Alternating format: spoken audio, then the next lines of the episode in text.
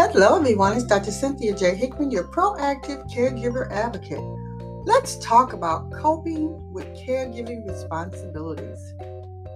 When we hear the word coping related to caregiving, does one mind go to the terms of stress and burnout?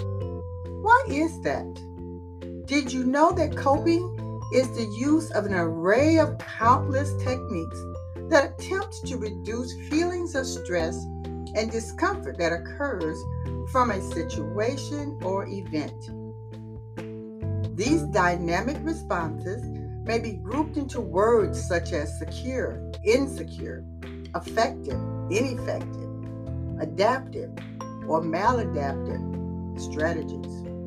The lack of preparation in many life situations can elicit coping responses. Does it have much to do with the lack of knowledge and understanding? It sure does. A biblical stance reminds us that people perish from the lack of knowledge. While this reflection is in consideration of the journey of life for handling the events of life, it has a role in actual caregiving. But if you are thrust into the role of caregiving, the lack of preparation is usually based on lack of knowledge.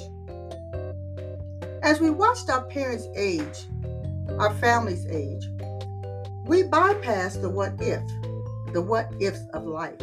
The responsibility of caring for someone is huge, but it can be done if we prepare. I am the first to say there's no right or wrong answers. So much of caregiving centers on timing and flexibility, areas where coping is essential. As demands of your loved ones increase, Consider a bigger picture to decrease the needs for coping strategies because it's clear that we all are getting older and we all will need responsibilities, knowledge of others.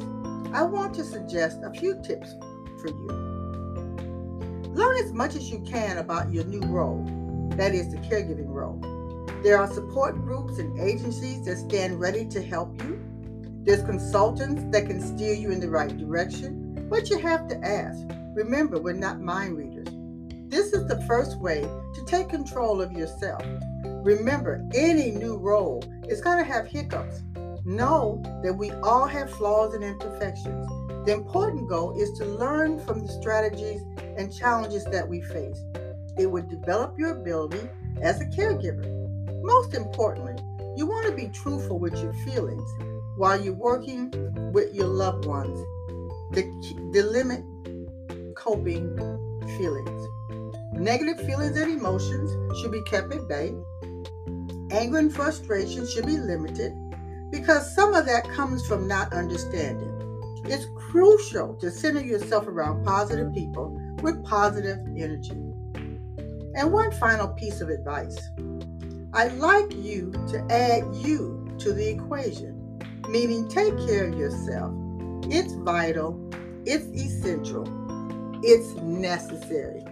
As your proactive caregiver advocate, I am encouraging you to embrace the task that encompasses the caregiving role. I don't want you to cope, I want you to thrive. Even with all our flaws and imperfections, you can do it. Again, as you care for others, you must care for yourself. Be safe, be well, and bye for now.